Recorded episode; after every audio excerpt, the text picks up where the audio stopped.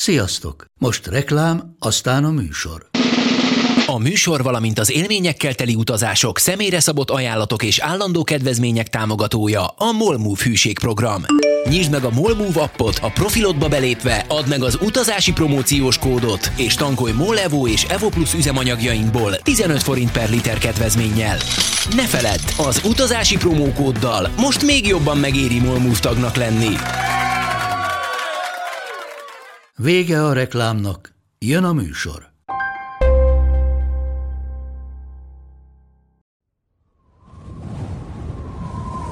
तुम्हारे चेहरे पे मुस्कुराहट अच्छी लगती है मुझे माफ कर देना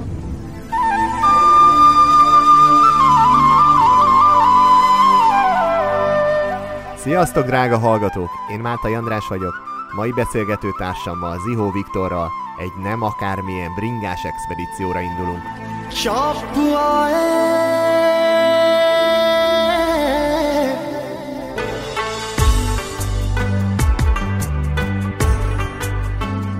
Egy 200 évvel ezelőtt megtett út és egy úti napló. Ez volt Viktor inspirációja, hogy ő maga is elinduljon, és Körösi Csoma Sándor nyomában szülőfalujától egészen sírjáig utazzon. De nem ám akárhogy, csak is saját erőből, gyalogszerrel és biciklivel. Az expedíción aztán Viktort nem várt akadályok lassították, mint például a pakisztáni börtön, ahol egy hónapot raboskodott. Aztán jött a világjárvány, ami miatt pedig Indiában kellett kényszerpihenőt tartania. Úgy tűnt Viktor ellen minden és mindenki összefogott. Pedig ekkor már nagyon közel volt a cél.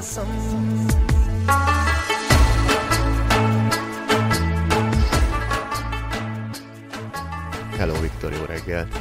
Hol vagyunk most?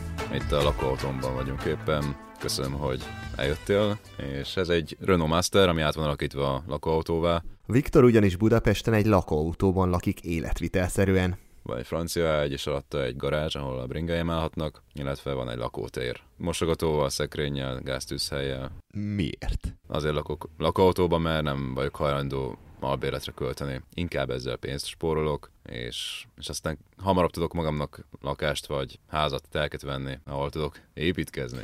Képzelhetitek, nem kis meglepetés volt ez számomra, amikor Viktorral egyeztettünk, hogy hol vesszük fel a beszélgetést.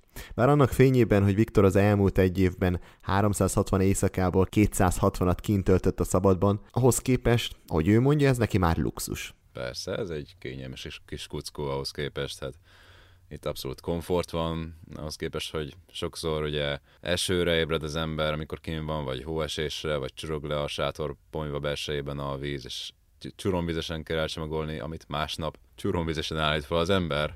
Van olyan, hogy nem tudja kiszárítani, és aztán egy vizes sátorban kell tölteni az éjszakát. Hát ahhoz képest ez egy luxus. Az tényleg. luxus, mi? Aha. Igen. Minden esetre csináltam egy videót is, amit mint mindig megtaláltak az árcsoportban. Na de vissza az expedícióhoz. Én nekem az volt a lényeg, hogy ellátogassak Körsi Csoma Sándor szülőházához, és a sír látogatásával fejezzem be az utat, és hogy közben végig kerékpárral tegyem meg az utat. Tehát ne legyen az, hogy akkor most földobom egy kamionra, buszra, vagy egy autóra a bringát, hanem tényleg végig tekerjek, vagy a saját hátamon vigyem a bringát, vagy toljam. Gyalog és bringa. Vagy Igen. bringán, igen.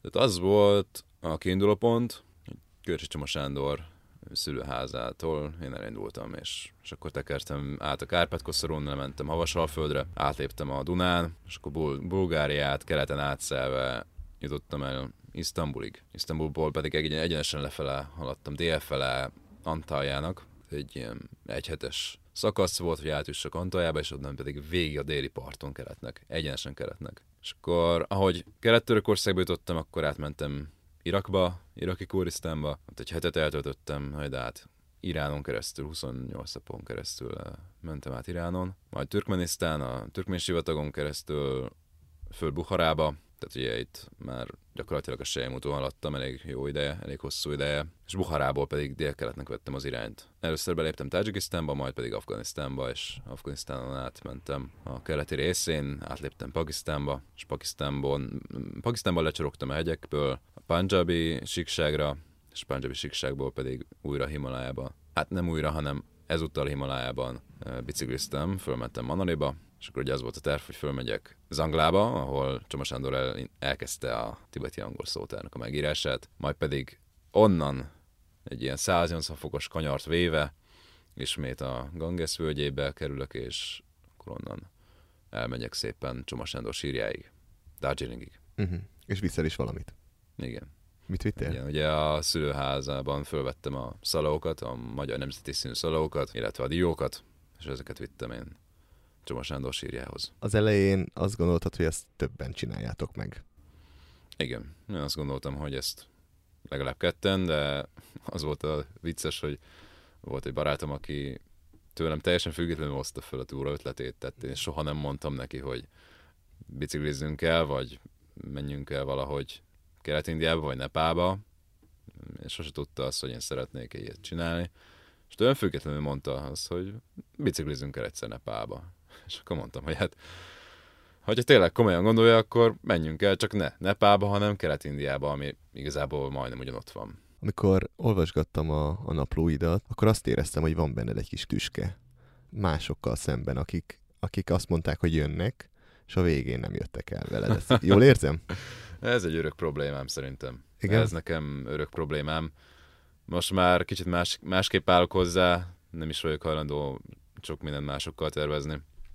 Nekem ez egy hosszú história, ami ehhez kapcsolódik. Tehát ez nem velük, nem csak velük kapcsolatos, hanem rengeteg emberrel kapcsolatos, hogy valamit mondanak, és gyakorlatilag egy ígéretnek minősül, amit ő, ők mondtak, számomra. És ők ezt egy, egyáltalán nem úgy fogják föl, mint egy ígéret. Tehát egészen másképp gondolkoznak az emberek az ilyen, az ilyen nagy kalandokba való részvételről, és a, a, a részvétel mellett való elköteleződésről. Hát igen, van egy ilyen nagy különbség köztem és az én generációm két képviselői között, és ez szerintem nagyon sok esetben nem összeegyeztethető. És, és ez téged van. bánt? Hát Jól ez értem sok ezt esetben bántott, igen. Mm-hmm. Ez nagyon sokszor bántott, hogy tényleg volt olyan is, hogy megbeszéltünk valakivel valamit, és amikor már mondjuk közeledett az időpont, akkor nem volt elérhető, tehát nem, nem tudtam fölvenni vele a kapcsolatot. Uh-huh. És ez, ez rendkívül rosszul esett. És szerinted miért van ez? Az, ennek az oka az, hogy beszélni nagyon egyszerű, mondani és nagy lenni nagyon egyszerű, viszont nagy tetteket véghez vinni az nehéz. Mhm. Sokkal uh-huh. nehezebb, és komoly munkát igényel az, hogy valaki tényleg fölkészüljön, hogy mindent előkészítsen, és hogy tényleg meglépi azt, hogy elindul. És ebben so, sokan nem is gondolnak bele, csak mondanak egy nagyot a levegőbe. Persze, mennyi. Aztán lesz, ahogy lesz. Aha, meg általában ez ilyen kocsmázás közben szokott, nem sörözés mellett, hogy tekerjünk el ide, persze, menjünk. Érdekes, hogy így részeg barátaimmal sose beszéltem ilyeneket, nem? tehát Aha. általában józon volt mindenki. Mert nekem nagyon sokszor előfordult ez, hogy mondjuk unokatesommal bármikor sörözünk, akkor mindig kitaláljuk, hogy hova fogunk el motorozni, bringázni, stb.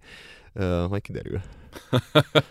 Konkrét határidőt nem szabtunk meg magunknak, hogy mikor megyünk, de, de ez nekem így jellemző, hogy sörözés közben jönnek az ilyen hmm. ötletek. Sőt, volt több olyan interjú alanyom, aki konkrétan egy sörözés hatására talált ki valamit, és meg is csinálták többen. Úgyhogy voltak ilyenek.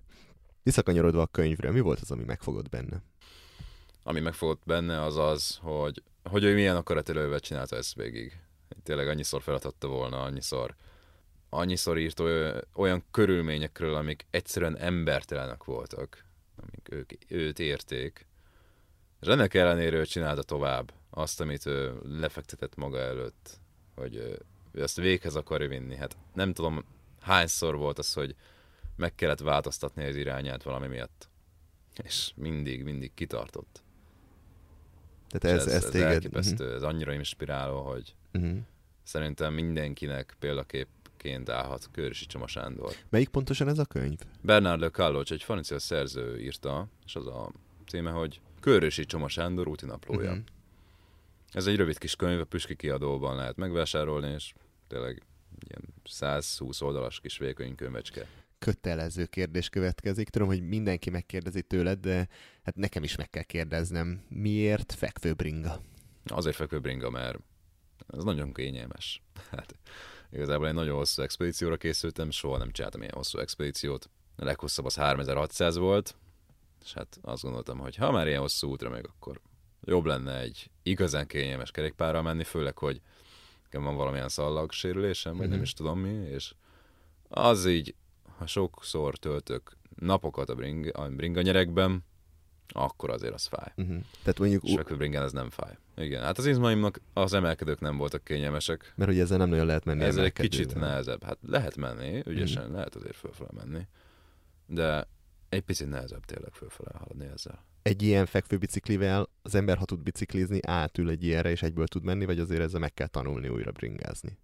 Van olyan, aki nagyon ügyesen halad vele, tehát tényleg fölpattan és megy. Volt olyan, hogy tadzsik fiú, nem is egy üzbék fiú, fölült rá, beletaposott a pedálba és ment, kész. Mhm. és tök ügyesen haladt vele az utcán. Volt olyan is, aki képtelen volt menni vele egy ilyen 5 métert, mert elvesztette rögtön az egyensúlyt. De lehet, hogy ő amúgy se tudott volna bringázni. Lehet. Lehet. Lehet. Mesélsz egy kicsit magáról a felszerelésről, hogy miket vittél egy ekkora útra, ha jól tudom, akkor szétválasztottad a nyári felszerelést és a télit. Igen. Ugye az volt az eredeti koncepció, hogy egyik barátom, Ákos, jön, és együtt mászunk hegyet Afganisztánba. És ennek megfelelően ő hozza ki a téri helymászat cuccomat. De most ő az utolsó héten, mikor már én Üzbegisztánban voltam, akkor mondta le, hogy, hogy még, hát mégse jön, hogy mégse fog jönni hegyet mászni. Még egy tüske? Igen. Nekem tényleg egy ilyen sorozat alakult ki ebből a visszamondásokból. És akkor ugye ő hozta volna ki a cuccomat, de nekem valamit kellett csinálnom, úgyhogy ki kellett postázni, és elég nehéz volt, hogy megoldjam ezt a kipostázást. De ugye ennek köszönhetően én 10 kilóval kevesebb cuccal indultam el innen Magyarországról, és csak a nyári holmimat vittem. Ami így is volt mondjuk, mennyi? 70? 45 volt a csomag, és 20 volt a bringa. Tehát ez 65 volt, rájött még a 10 kiló Afganisztán előtt, akkor volt 75. Melyik volt a legnehezebb vízum, amit megszereztél, vagy meg kellett szerezned? Nekem az indiai vízum volt a legnehezebb. Az volt a legnehezebb? Igen. Az indiai hozzáállás miatt? Igen, abszolút. Tehát az, amikor bementem az indiai nagykövetségre, és elkezdtem meg érdeklődni, ha én nem harapófogóval húzom ki belőlük azt, hogy nekem hagyományos vízum kell, akkor, akkor szerintem legalább egy hetet csúszik az indulás. Uh-huh. Vagy, vagy valószínűleg akkor nem is tudok eljutni a célomhoz, mert, mert azt mondták nekem az indiai nagykövetségen, hogy elég a, az elektromos, elektronikus vízum, az e-víze. Igen. És nem? És nem, mert én ott nagyon sokáig beszélgettem a kollégával, száz százalék, hogy nekem nem hagyományos vízum kell, és akkor mondta, hogy hát lehet, hogy lehet, hát nézzük meg akkor ezt a hagyományos vízumot. És az amiatt, mert hogy túl sok, sok ideig voltál? Tehát, hogy a, vagy miért nem volt jó az elektronikus? Nem, én szárazföldön léptem be Indiába. Hát Szárazföldön. azért az ember általában nem szárazföldön lép be Indiába. Uh-huh. Meg kell hagyni, tehát nem sok határátkelő hely van, ahol le, be lehet lépni Indiába szárazföldön.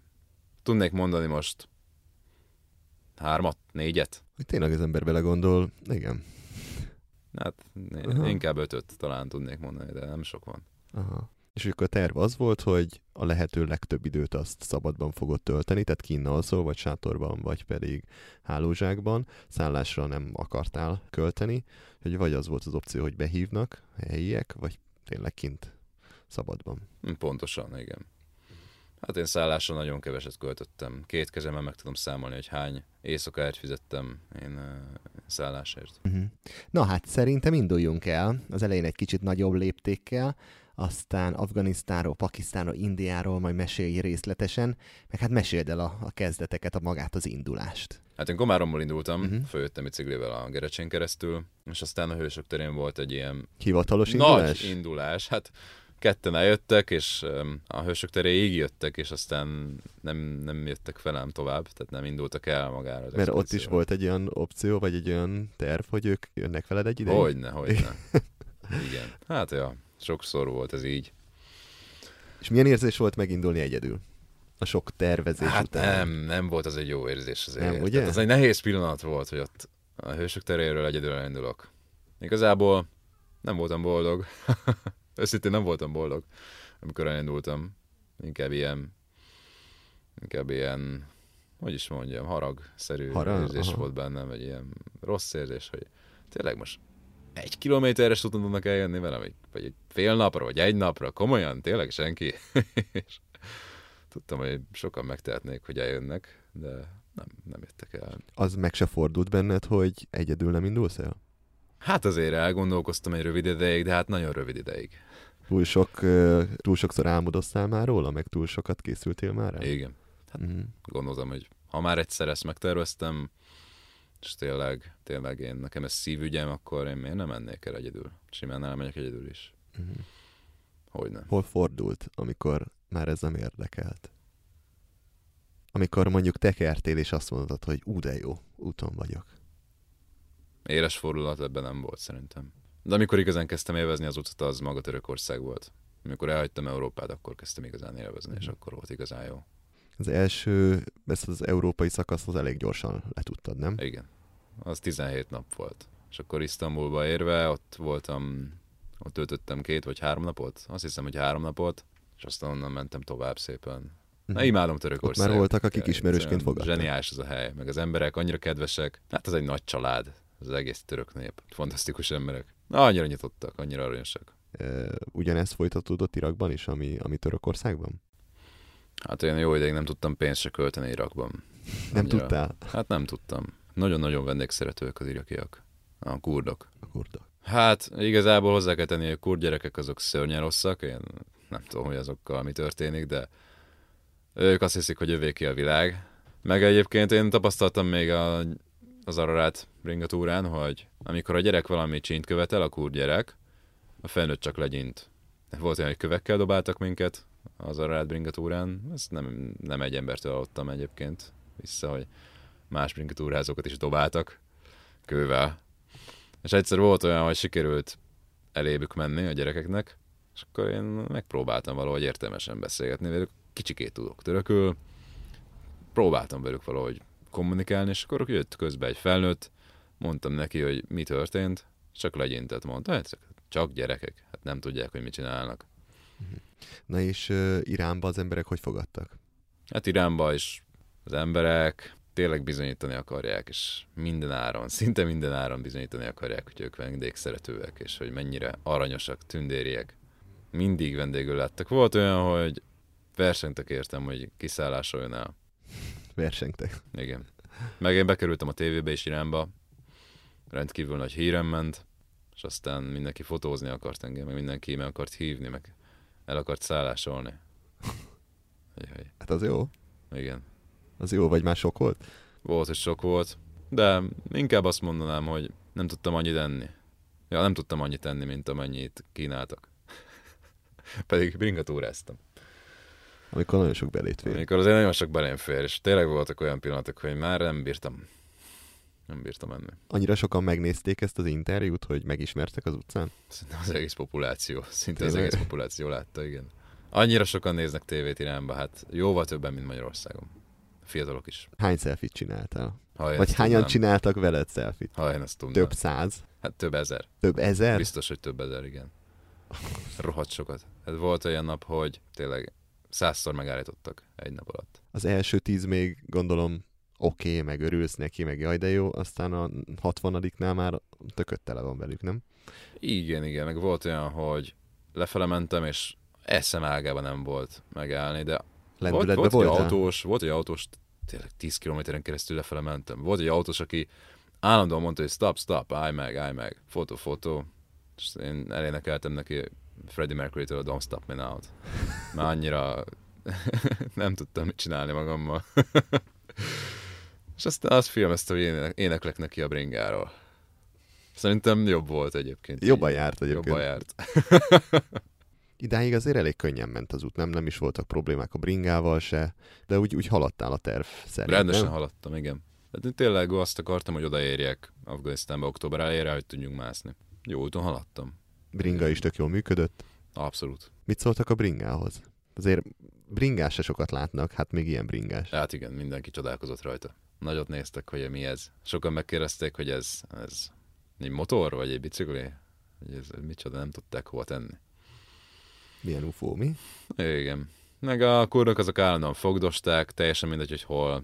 Tehát, ha a lánc volt hozzájuk legközelebb, akkor a láncot fogták meg. És nem érdekelt őket, hogy teljesen rücskös olajos lesz a kezük. Mindig mindent fogdosni kellett. A kurdok azok ilyen fogdosósok. Fogdosósok? A Iránba történt az, amikor volt egy kis atrocitása? Igen, Iránba történt, az is még azt hiszem, hogy kurdvidéken volt. Hát három-húsz éves gyerek jött. Megint a fiatalok, mi? Mi, igen, három-húsz év körüli fiatal jött, és egy motoron közlekedtek. Hát nagyon jó fejeknek tűntek, mint az összes többi egyébként. És nyitottak, kommunikáltunk, beszélgettünk, és aztán megálltunk, hogy akkor telefonszámot cseréljünk, meg ilyesmi. Egyébként abszolút bevett szokás. Ez utazó az így telefonszámot cserél a helyiekkel, mert hát miért ne? És amikor megálltam, akkor kivették a fényképezőgépemet a táskámból. Meg kilógott a nyakpánt. Volt egy olyan hibám, hogy nem zártam be azt a középső táskát, amiben a fényképezőgépet vittem. Kilógott a nyakpánt, észrevették, és akkor azonnal kikapták. És akkor az egyiknek a nyakába volt, és mondták, hogy jaj, hát megmentették azt a fényképezőgépet. Hogy ez majdnem kiesett a táskából. Hát mondom, jaj, de kedvesek vagytok, hát nagyon köszönöm, nagyon aranyosak vagytok. És akkor mondták, hogy akkor csináljunk egy pár fotót. Mondom, csináljunk, persze, játszottam ott nekik a hülyét, mintha mit sem sejtenék. De ez gyanús volt már? Tehát itt már Már tudtad, én tudtam, hogy... persze, abban a pillanatban, amikor kivették, hogy ez csak játszanak. És én is játszottam velük, ez jó is ment, aztán végül mondták, hogy menjek le a szántóföldre. Lefo- Itt egyébként a puszta kellős közepén voltunk, és mondták, hogy menjek le a szántóföldre, és akkor ott fotózunk, meg mit tudom én. Mondtam, hogy jó, köszi, de most játék vége, oké, adjatok vissza a gépet azonnal. Nem adták vissza. A gyerek, akinek a, fej, a nyakába volt a gép, attól visszakértem, nem adta vissza, úgyhogy visszaszereztem, így gyakorlatilag én levettem a nyakából, nem igazán ellenkezett. És aztán a másik meg vette ki éppen a pénztárcámat a táskából, a harmadik meg jött egy ilyen 15 centis késsel és fenyegetett. Aha. Tehát egész eddig mondjuk ilyen viccelődős nevetgélés volt, és akkor itt Igen. megváltozott hirtelen a... Aha. Aha, és mit Igen. csináltál? Mondtam, hogy várjanak egy picit, mert akkor még mutatok vagy adok valamit, ami kellhet nekik. És elővettem a jégcsekányomat, és így ordítva elküldtem őket a francba, így magyarul káromkodva, és lengettem a jégcsekányomat a levegőbe, és annyira beszartak, annyira megrémültek, hogy mind elhúztak. Ketten motorral, az egyik, az utolsó meg az ott futott a motor mellett. Aztán, aztán később fölvették őt. De akkor meg lett a fotógép is, meg a... Pénztárcát meg pénzt- eldobták egyébként. Elvitték a pénztárcát? Eldobták, eldobták. Még mielőtt megkergettem volna őket. Akkor kis apró pénzt elvitték. Hát, Uh-huh. nem vitték el, mert eldobták. Vagy hát... Semmit nem vettek ki belőle. Várj, most ellopták, vagy? Eldobták. Ja, eldobták. Eldobták. Ja, ja, ja, ja, oké, oké. Eldobták, akkor megvan. Jó, Igen. jó. Az igazán kihívást jelentő vidék az már ott Irán után kezdődött? Még át kellett menni a türkmén sivatagon. Uh-huh. Üzbegisztánba kezdődött így emelkedni. De igazán a hegyes vidék az Tajikisztánba kezdődött. Tajikisztánban. Ahogy elkezdett emelkedni az út, illetve elkezdett elfogyani az aszfalt. Hát sokkal nehezebb volt egyébként úgy fölfele menni, hogy sokszor nem tapadt rendesen a kerék, tehát gurultak ki a kavicsok meg a kövek a bringa kereke alól. Jelentős szintet meg kellett tenni, de hát nekem a, a türkmén, bocsánat, a Tajik fővárostól kezdve, nekem Afganisztán keleti széleig 20 ezer méter szintet kellett elküzdenem. 20 ezer? Igen, Az kemény. Hát az több, mint két Monteverest. igen. Fekvőbringával 75 kilós. Az első részem 65 kilós, aztán 75 kilós teljes mellett felszereléssel. Azt a... Volt, hogy toltad? Nem egyszer, Uh-huh. nem kétszer. Rengetegszer kellett tolni. Aha. De úgy, úgy az úton is. Tehát nem csak a kövek miatt, hanem olyan emelkedő volt, hogy Igen. már nem bírtad. Aha. Így van. Hát sok esetben volt az, hogy kilométereken keresztül tolni kellett. Még így föl kellett emelni, át kellett emelni ilyen köveken. Meg ilyen folyami kavicsokon. Uh-huh. Van is róla videót, hogy próbálsz átmenni a patakon, Hm. és hát megakad benne, akkora kövek vannak, hogy megakad Igen, a igen. bringa. Megakadt a bringa egyszerűen. Pedig jó lendületet szereztem, de ott nem tudtam tovább menni. És ezt a részét élvezted? Abszolút. Igen? Hát jó, voltak. Voltak olyanok, amikor már elegem volt mindenből, főleg amikor a bringa nem működött megfelelően. A váltóhoz elszállt Afganisztánba. Hány sebességes volt? Az há- hát kétszer, kétszer nyolc sebességes. 8 és lett belőle egy single? Hát a végén egy sebességes lett, igen. eh, Iszlamabadba érkezve, Pakisztánba érkezve egy sebességes lett. Az kemény. Hány defekted volt? Nagyságrendileg. Rengeteg. Hát nekem... Ja igen, Tajikisztánig volt egy, Akkor az, az jó megúsztad akkor, aztán nem? utána száz. Kövek, nem? Hát kövek, tüskék, minden, meg egy terepgumira váltottam. Terepgumira? Aha. Terepgumi nem volt olyan defekt, defektáló, Mhm. nem volt annyira vastag falu az a, az a terepgumi. A csomagtartód is itt törött el? Afganisztánba törött el a csomagtartó is. Első hátsóváltó, sárvédők. Na majdnem minden eltört. Amit törhetett, az törött. Igen. Kövekkel mi, ahogy... Mm. Uh-huh. Az Pakisztánban a váz is eltört. Váz? Aztán mi lett vele akkor? Meghegeztettük. Megkegeztetitek? Igen, ott, ott egy ilyen báró fogadott engem a birtokán. Báró? Igen, valami herceg, vagy nem is tudom micsoda. Masztus hercege. Hogy, hogy el- Nem tudom, meglátott az utcán, ahogy bringázok, és kérdezte, hogy hova megyek. Hát mondom, körbenézek itt a városban, akkor valami szállást szerzek magamnak, és mondta, jó, forduljak meg most, menjek vele. Kérdeztem tőle, hogy hotel tulajdonos vagy, vagy micsoda? Azt mondta, hát igen, az. És mondom, azért megkérdezem, hogy hát mégis mennyit kérsz el a szobáért, hát hogyha egyszer hogyha egyszer itt felajánlod a, ezt a szolgáltatást, és akkor mondja, hogy a lehető legtöbbet, amennyit csak tudok.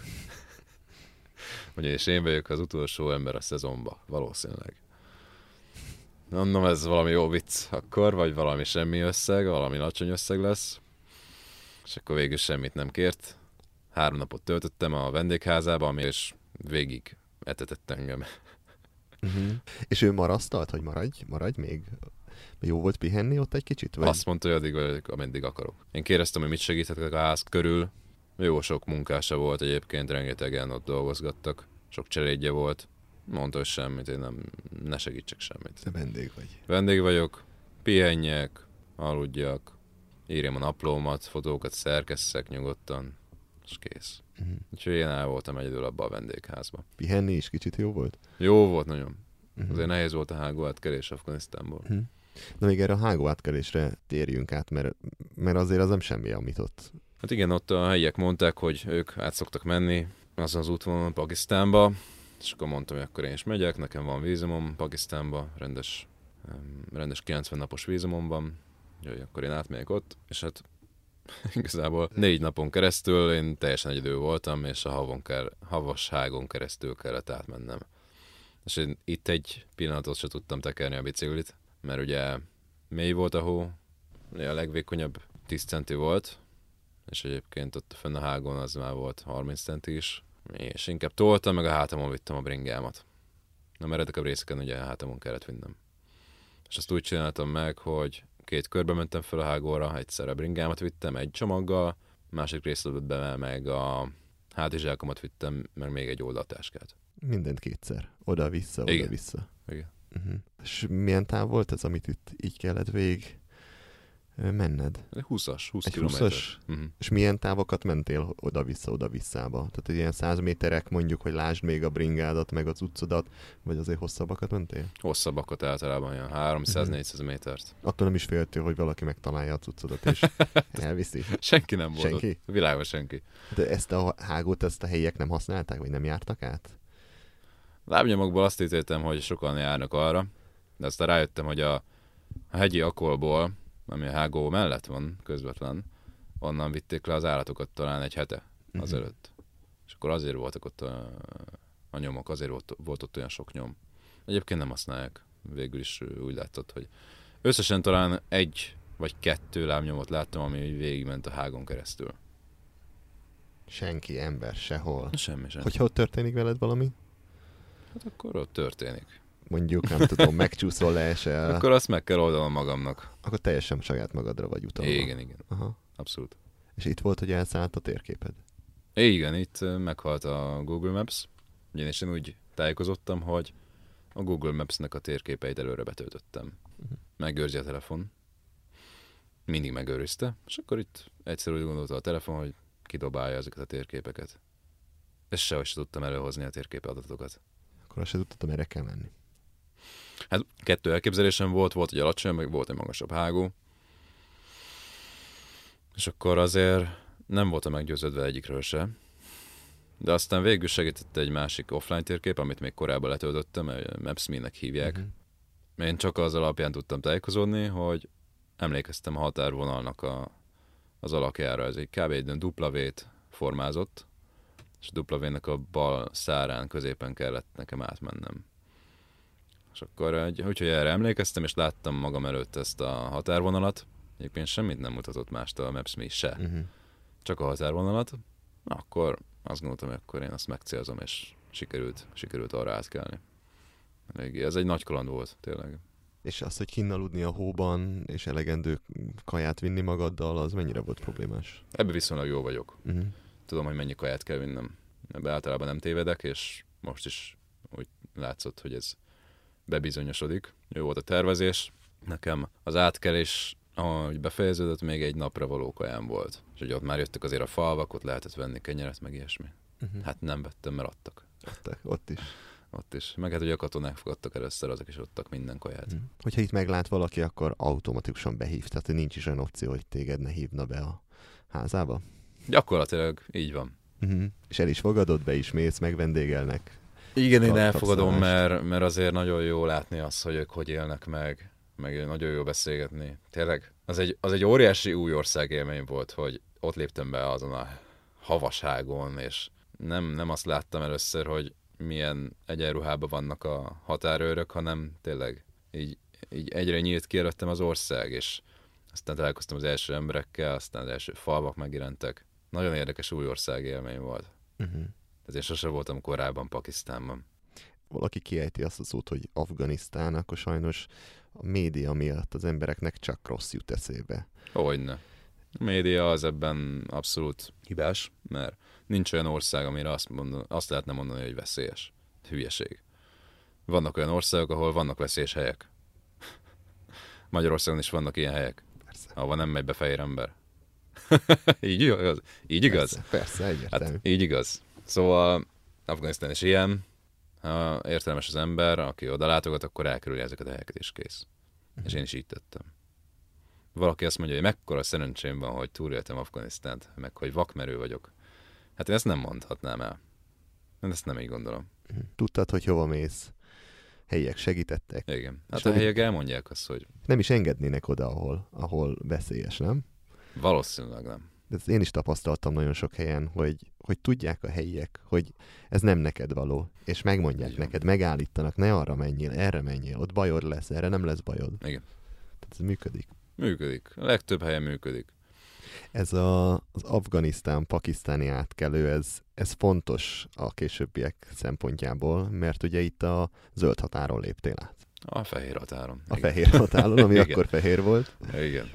Gondoltál arra, hogy ebből lesz problémát később? Gondoltam persze.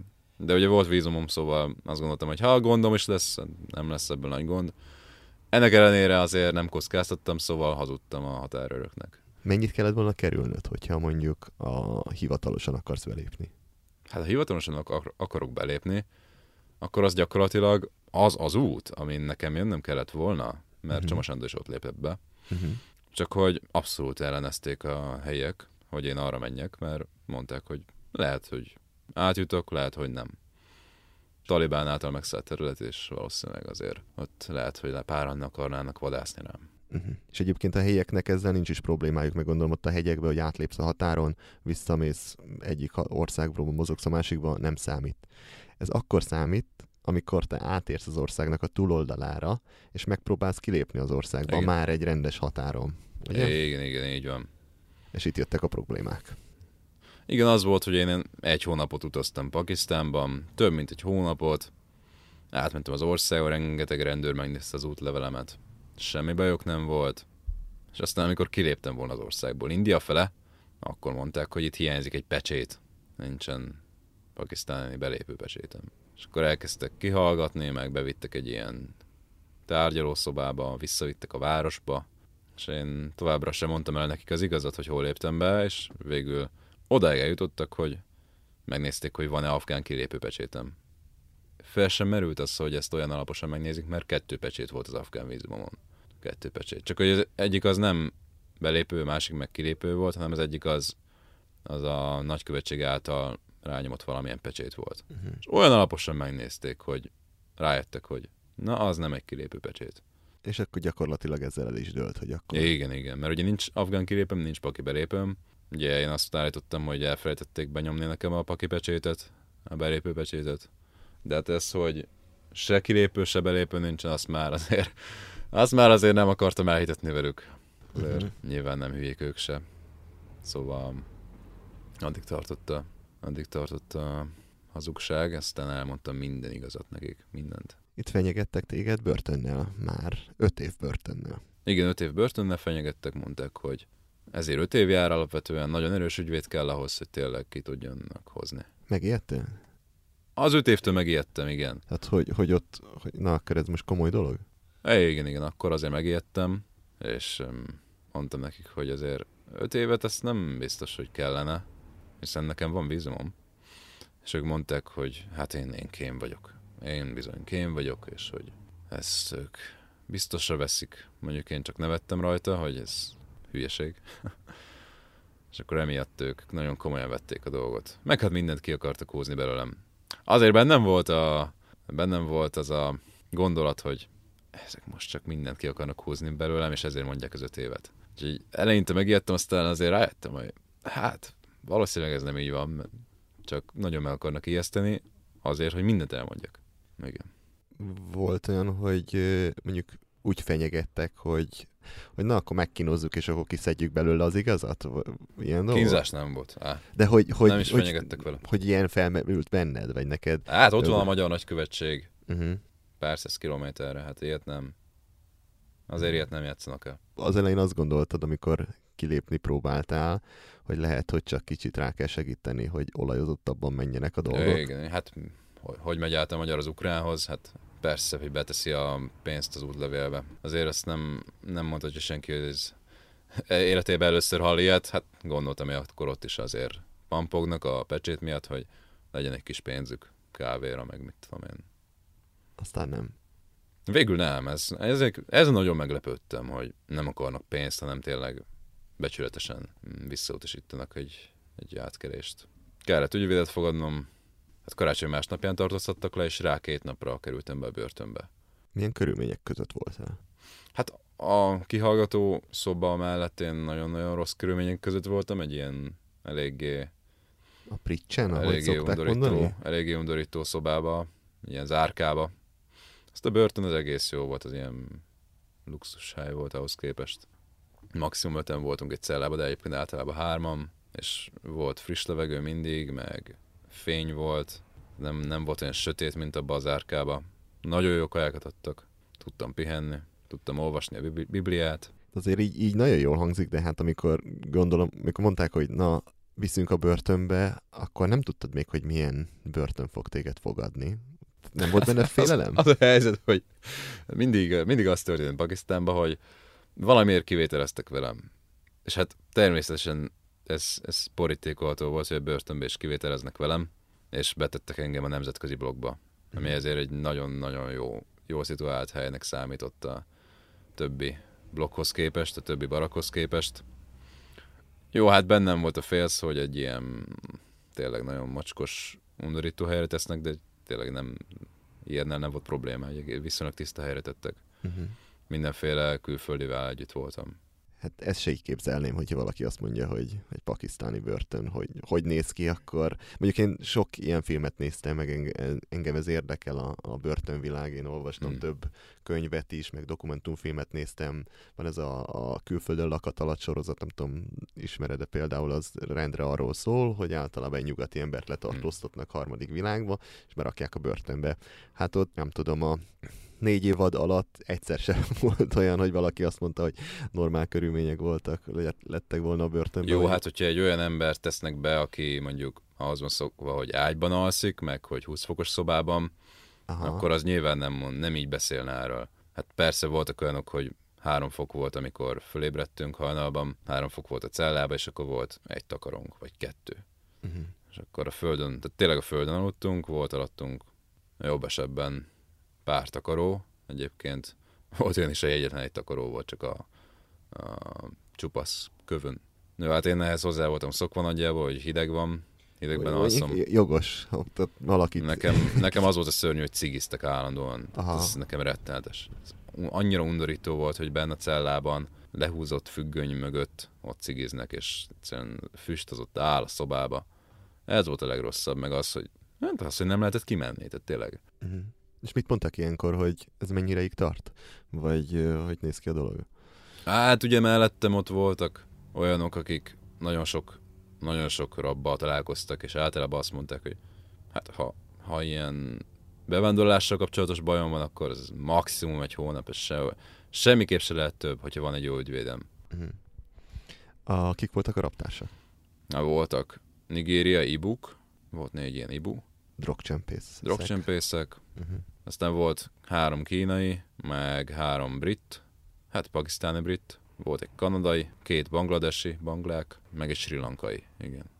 Uh-huh. Majdnem mind drog- drogcsempész egyébként. És hogy fogadtak meg, milyen volt a hangulat benne? Tehát nem volt ez a börtönben ez a keménykedés, hogy na most bejött az új fiú, akkor én most megfingatom meg, majd fizessen nekem védelmi pénzt, meg ilyenek, ami, amit én így elképzelnék, hogy milyen nem, ilyen nem volt. Semmi ilyesmi? Nem. Hát azért, amikor beléptem, akkor én fölkötöttem a bajuszt, és fölkészítettem minden lehetséges dologra. Hát én azért úgy próbáltam úgy viselkedni, hogy engem tiszteljenek. Uh-huh. És ez sikerült is egyébként. És senki nem Próbálkozott. Senki nem próbálkozott, Mhm. senki nem emberkedett velem. Mhm. Egyáltalán. De nem is láttad, hogy más se, mással se, vagy más így Hát viselkedett volt ott volna? egy bolond, azzal hülyéskedtek, ott, jár, ott járatták az agyát, de hát ez egy bolond volt. Uh-huh. Persze, az, azon mindenki röhögött. Ahogy így Egyébként elmeséled, jó közösség Mhm. volt, tényleg ott el lehetett lenni.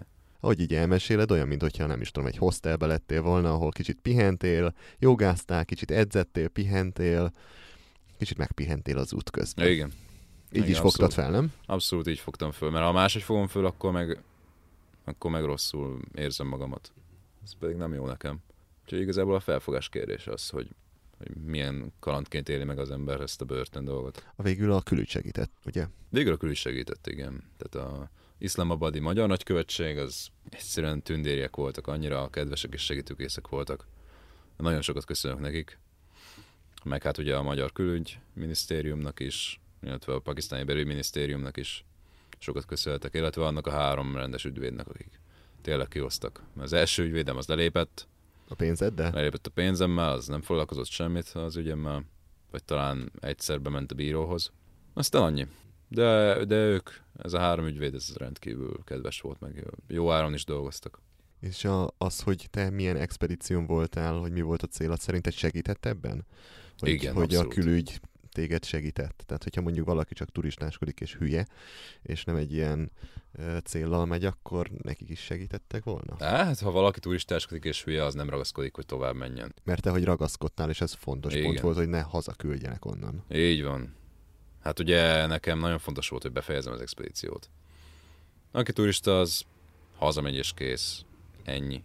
Nekem ez nem, ez nem, ez nem is utazás volt, ez egy expedíció volt.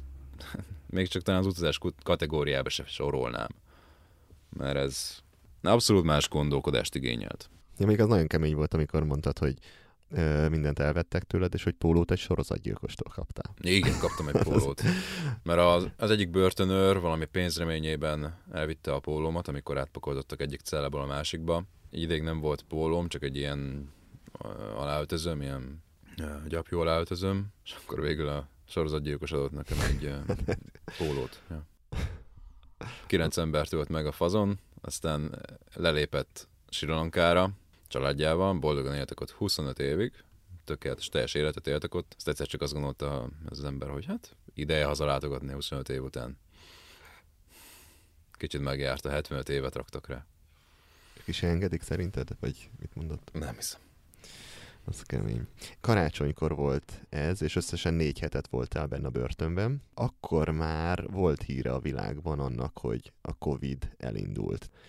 Te mikor hallottál róla először? Hát én a börtönben hallottam róla Hallottál először. már róla? Uh-huh. Mondták, hogy ez valami új vírus, és hogy Wuhanból, Kínából indult el. Jöttek egyébként újságok a börtönben minden nap, és akkor lehetett olvasgatni. Angol nyelvű? Angol nyelvű újságok, Tényleg? igen. Uh-huh. Mert volt, aki megrendelte. És aztán jött, jött két új kínai fogoly is, azokkal is beszélgettünk róla, nem igazán vették komolyan a dolgot. Volt náluk valami kínai húskészítmény, azt meg egyik megkínált belőle, ettem belőle. Érdekes, hogy két napra rá olyan rosszul lettem, hogy rendkívül elkezdett kaparni a torkom, meg elkezdtem köhögni, és két héten keresztül én végig köhögtem. Közben is volt, amikor elkapott valami gyomorrontásszerű. Tajikisztánban volt. Tajikisztánban? Ilyen parazita, parazita van a vizekbe, és az, az mindenki elkapja. Aha. És víztisztítót nem vittél? Hát van, volt ilyeneket? egyszer nem használtam, Akkor egyszer, és... akkor egyszer, és aztán amiatt, Aha. amiatt volt ebből probléma. És ez mennyire vetett vissza? Hát úgy, hogy amikor Horogba megérkeztem, Tajikisztán déli városába, akkor én már így félhalott voltam, hát éppen, hogy csak be tudtam kecmerögni a szállásra. Nem, én nem igazán tudtam már erőt kifejteni, tehát tényleg erőt. Éreztem azt, hogy gyenge vagyok, és nem tudok, nem tudnék ütni se, meg ilyesmi. Csak így szépen lassan cammogtam gyakorlatilag. És aztán ott pihentem ki magam, és raktam rendbe az emésztésemet. A, a Covidot azért kérdeztem, mert ugye az utadnak az utolsó részében ez nagyon meghatározott mindent. Ott egyből probléma volt ö, a haladással és a... Nem, hát én, én ugye beteg voltam, miután kijöttem a börtönből, két hétig én ott lábadoztam a tiszteletbeli magyar konzulnak a házába. Aha. Nagyon kedves volt ő is, hogy segített ebben, hogy ott tudtam tartózkodni. Fölépültem, átléptem a határon, és aztán ott teljes békében alattam egy hónapon keresztül. Nagyon jó volt. Ott Punjabban, télen, tényleg nagyon-nagyon jó volt biciklizni. Meg főleg azután, hogy be voltál zárva, és a, megfosztottak a mozgásszabadságától. Igen, Hát Gondolom ilyenkor az ember kiszabadul, és úgy teker, hogy úristen, szabad vagyok, mehetek. Igen, nagyon jó volt. Nagyon jó volt. Nagyon fantasztikus érzés volt tényleg, főleg a hegyekben, hogy, ott biciklizhetek fönn. Az óriási volt. Aztán Indiában nekem nagy bajom lett a bürokráciával, mert nem engedtek be az Anskar völgybe. Azt mondták, hogy semmiképp se fognak beengedni. Egyszerűen nem tudtam fölfogni a dolgot, de hát a nagykövetséghez fordultam segítségért. Aztán ott nagyon-nagyon lassan érkezett válasz erre, hogy, hogy segítsenek, ajánlólevelet írjanak meg ilyesmi. De miért akartál bemenni? Az Anskar völgy az az a hely, ahol Csoma Sándor neki állt a tibeti angol szót elírásának. Uh-huh. Ez egy rendkívül fontos pontja az expedíciónak. És oda már a Covid miatt nem engedtek be, vagy, vagy az egy Nem. olyan régió, ahova valami miatt? Nem, ott valami, azt mondták, hogy egyszerűen nem megyek át, és kész, mert hogy megölöm magamat. Mert hogy életveszélyes. Hát mondom, én sí alpinista vagyok, én tudom, hogy olyan kell túra síelni, méteres hóba. Én lavin ismeretem elég alapos, kétszer voltam lavin ismereti oktatáson, tudom, hogy hogy kell elkerülni a lavinát. Persze, nyilván benne van a rizikó, hogy valahol meghalok, de hát hadd legyen már az én felelősségem, és mondták, hogy nem az én felelősségem, és kész. Punktum. Olyan nincsen, hogy az én felelősségem. Ebbe a völgybe gondolkodtál, hogy beszöksz, vagy... vagy... Persze, gondolkoztam. De hát egy, hete, egy hónapja szabadultam börtönből. De hát ez már egy másik ország. másik hát... külügy. Vagy másik uh, nagykövetség. Vagy nem akartad már húzogatni az, egé- az oroszlán bajszát? Nem akartam. Uh-huh. Nem. Tehát tényleg az, tényleg az már nem, nem jött volna ki jól, hogyha ott is elkapnak valami illegális dologért. Akkor már azért sok lett volna szerintem. Uh-huh. Úgyhogy ezért döntöttem úgy, hogy inkább mégse szögök be abba a völgybe. Aztán, ahogy jöttem le a hegyekből, ezután az egy békés hónap után, akkor jelentkezett ez a koronavírus dolog, akkor jöttek ilyen hírek, hogy bezárnak ilyen szálláshelyek, meg nem fogadnak turistákat. És nem értettem a dolgot, mert világos volt mindenkinek, hogy mekkora ennek a mortalitása. Nem, nem értettem, hogy ezzel miért, miért kell így különösebben foglalkozni. És végül, amikor én Delhibe jártam, akkor nem találtam magamnak szálláshelyet, pedig jó párat kerestem, meg igyekeztem, igyekeztem tényleg, hogy legyen szálláshelyem, aztán nem sikerült. Egy éjszakára befogadtak engem magyarok. A nagykövetségen a kulturális atasé fogadott volna engem, de ott az orrom előtt zárták be a, a helyet, tehát mondták, hogy onnantól kezdve senki nem mehet be, aki külsős. Aznap hozták a szabályozást, amikor megérkeztem. Pedig az a kulturális intézet vezetője, ő fogadott volna engem személyesen a házába a családjával együtt. Hát nem volt, nem volt valami jó ez, nem örültem neki. És aztán valami rávette az embereket, hogy zárják be az egész országokat egyik napról a másikra. És én egyszerűen, egyszerűen nem tudtam felfogni, hogy ilyen létezik.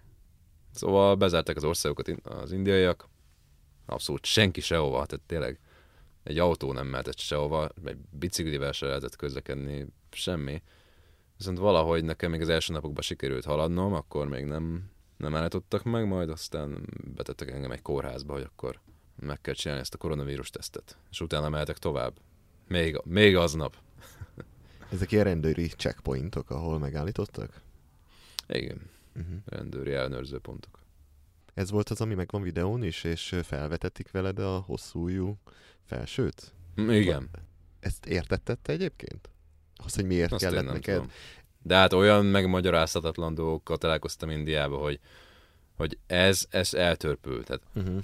olyan, olyan dimenzióban gondolkodnak ezek az indiaiak, hogy egyszerűen föl se fogom. Néha azt gondoltam, hogy egy mesébe élek, vagy képzelődöm, vagy kómába vagyok, és, és csak, csak valahogy be, elképzelem ezt az egész világot, ami körülöttem van és zajlik. Olyan körülményekkel találkoztam így a lezárások alatt, hogy többször is kértem az embereket, hogy rúgjanak már meg, vagy üssenek meg, mert én, én nem vagyok benne biztos, hogy én most tényleg a valós életben élek, és nem álmodom. A lezárások miatt, vagy úgy egyébként egyéb Igen, a lezárások, nem, egyébként mindkettő, tehát annyira nagy a kulturális differencia alapból, hogy teljesen más, ahogy ők gondolkoznak. Így vannak felfoghatatlan dolgaik, amiket nem tudok földolgozni. Például, emlékszel ilyenekre? Hú, hát igen. Igen. Na mesélj. Hát ez a, alapvetően ez a felelősségnek a kérdése, hogy, hogy nincs olyan saját felelősségemre csinálnak valamit. Ez számomra felfoghatatlan. Aztán a másik az, hogy, hogy az emberek azok ilyen csillogó szemmel e, néznek és megállítanak, hogy akkor csináljunk selfit. Mindig. Tehát tényleg az van, hogy, hogy én mennék, mennék, de ezek, ezek egyszerűen annyira ragaszkodnak ahhoz, hogy megállítsanak. Ennyire felfoghatatlan, hogy ez, ehhez így ragaszkodnak, mennyire kell nekik az, hogy legyen egy közös fotó. Soha életemben nem láttam őt. Azt sem tudom, hogy ki ő. És kell egy közös fotó. És aztán nem is beszélünk, lehet, hogy nem is beszélünk, és ennyi volt. De azért van ez a közös fotó. És mi értelme van? Miért csinálják? Hát ez a keleti világnak a nagy kérdése. Azért már nagyon sokat beszélgettünk másokkal is, hogy, hogy a, Csapondrás barátom volt olyan, hogy a helyi indonéz családdal nézegettek a családi albumot, és lapozgatták, és a családi fotón ott volt egy külföldi, egy fehér csávó. Hm. És így kérdezte a, a családot, hogy hát ki ez a csávó, hogy miért van benne a családi albumba. Ők nem tudják, csak ott volt a csávó, csináltak vele egy fotót, és berakták a családi albumba. Igen. és én nem tudom megmagyarázni. ben van a családi albumban. Óriási. Ben van a Óriási. családi albumban. Vagy mutogatják egymásnak, hogy nézd, találkoztam ezzel a külföldivel. Mhm. Hatalmas. Hát igen, meg az, hogy, hogy ez a hierarchia, tehát, hogy valaki felettes mond bármit, teljesen mindegy, teljesen ostobaság, Semmi értelme de nincsen. Semmi értelme nincs, de azt meg kell csinálni az alatvalójának. És nem, nincs appelláta. Nincs. Mhm. nincs. Nem létezik, hogy appelláta. És meg kell csinálni. Teljesen mindegy, hogy mit mondanak. És emiatt akkor a káosz tud kialakulni. És amikor hoznak valami törvényt, hogy mit tudom én, távolságot kell tartani, meg maszkot kell viselni, akkor azt látom, hogy azt láttam, hogy ezt tőlem követelik, nagyon, nagyon alaposan, muszáj megcsinálnom, betartanom, de a helyiek, hát teljesen mindegy, mit csinálnak. Ölelgetik egymást továbbra is, meg puszilgatják egymást, kézen fogva járkálnak a férfiak is akár, meg így ölelkezve, teljesen mindegy, mit csinálnak, egymás hegyén hátán tornyosulnak az emberek, Na, nekik mindegy, velem betartotják, kutya kötelességem betartani. Hát a India a érthetetlen dolgoknak a hazája. Igen, nagyon is. De, de ezért lehet szeretni, vagy, vagy éppen nem szeretni. Most így utólag milyen, milyen érzésed van Indiával kapcsolatban? Nagyon vegyes. Nagyon, Vegyes? És nem, nem billent el egyik oldalra se? Hát, Általában azt szokták mondani, hogy valaki vagy vele szeret az országba, és akkor nagyon szereti, vagy megutálja, és azt mondja, hogy soha többet. hát én amikor, nekem amikor Mumbai-ban felszállt a gépem, és így elhagyták a kerekek a talajt, az azért egy, egy rendkívül jó érzés volt. Tehát az, az egy ilyen megmenekülés érzés volt. Tehát akkor ma azt mondtam, hogy soha többet India. Tehát ennyi. Tehát nekem ebből elegem volt. Ezek mind egytől egyig idióták.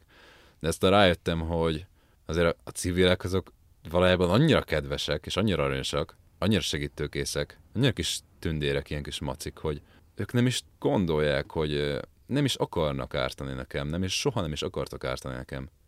Velem a hatóságokba bráltak ki, de nagyon. Akár mennyire is volt olyan, hogy bingámat szereltem, és oda jött aztán valaki belenyókált, mert hogy segíteni akart. Hát igen, ez is egy olyan, hogy, hogy így annyira szeretne segíteni, és annyira szeretnék kimutatni azt, hogy ő segítőkész, hogy árt vele. Ezzel rengetegszer találkoztam, hogy egyszerűen ártott azzal, hogy segíteni akart. De nem csak Indiában, máshol Pakisztánban is, Pakisztán igen. Ebbe a két országban, de hát ez ugyanaz, kulturálisan ugyanaz a két Lehet, ország. lehet rájuk haragudni miatta? Nem lehet rájuk haragudni. Az indiai... nem, tehát... Mert, mert mindig tudod azt, hogy sose akart ártani. Igen. Igen. Én azt imádom bennük, ahogy így billegtetik a fejüket. E, e, e, e. Hát csá! És Ez annyira, annyira, nem is tudom, cuki, nincs, nincs jobb szó, mint hogy igen, cukik, igen, vagy cuki. így... Az. Hát nem is tudom, ez... nem láttam embert, aki, akire azt mondtam volna, ja, ez egy férfi, ez egy igazi, na, ez egy ilyen maszkulin valaki. Öt- Azok ilyen cukik. Ja. Na és bevittek a kórházba, hogy csinálnak egy tesztet, és délután már mehetsz is ehelyett. Hát eljött, két napra rá csináltatták, csinálták meg a tesztet, valami űrhajós ruhákba beöltözött emberek. Néztem, hogy ezek meg mit csinálnak, hát mondom, ezek, ezeknek elment az eszük, hogy mi, mi a bajuk. Ja, és aztán um, egy hét múlva megjött az eredmény, negatív természetesen. Nem mintha bármi jelentősége lenne 30%-os valószínűséggel, hogy kimutatja Az a teszt. a, tényleg a, az eredményt. Szóval Na és akkor összesen mennyi időt kellett neked ott töltened a kórházban? összesen 9 hetet. 9 hét. Mhm.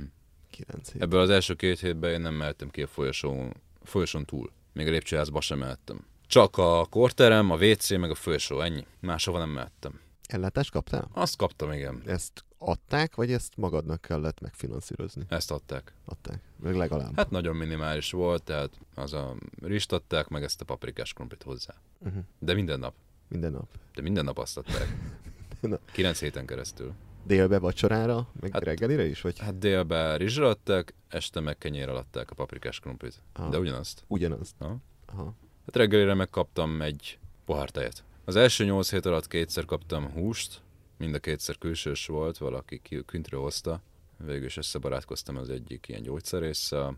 Aztán a kilencedik héten azért volt jó ellátásom, mert ugye én megszöktem a nyolcadik hét végén, és felfigyeltek rám. Na várj, még odáig. Drámáztam nekik egyet. Hogy élted meg ezt a nyolc hetet? Gondolom voltak hullámvölgyek. Hát csak az volt. Csak az volt? De Igen. milyen hullámvölgyek voltak?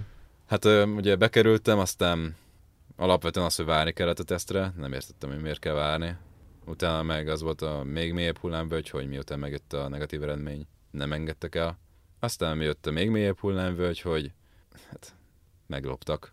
Elvitték a laptopomat, a telefonomat, pénzem, útlevelem, svájci bicskám, rövid nadrágom. És aztán én rendkívül dühös lettem. Én lementem a Ja igen, nem mehettem le abszolút a lépcsőház, mi ez a folyosón túra. Ezúttal lementem, és ott romboltam, zúztam a, a kórház kö- közepén, a recepciónál. Hát mintha lett volna recepció. Nem volt ott semmi, csak egy bejárat, meg székek. Tényleg romboltam, és nagyon ideges voltam. Ugye en- engem ott tartanak két hete, nem mehetek ki a folyosóra, és még meg is lopnak. És aztán jött végül a kórház menedzser, mondtam neki, hogy azonnal csináljon valamit. És végül Végül ő volt az, aki azonnal rá, ráállította a rendőröket erre a dologra. És akkor a rendőrök azok hamar előkerítették a cuccaimat. Pénzem az, az éget volt részben. A svájci bicskám eltűnt, a telefonomat azt éppen me- megszerezték, meg a laptopomat is éppen megszerezték. Az útlevelem az szintén éget volt. Használhatatlan. Mert hogy?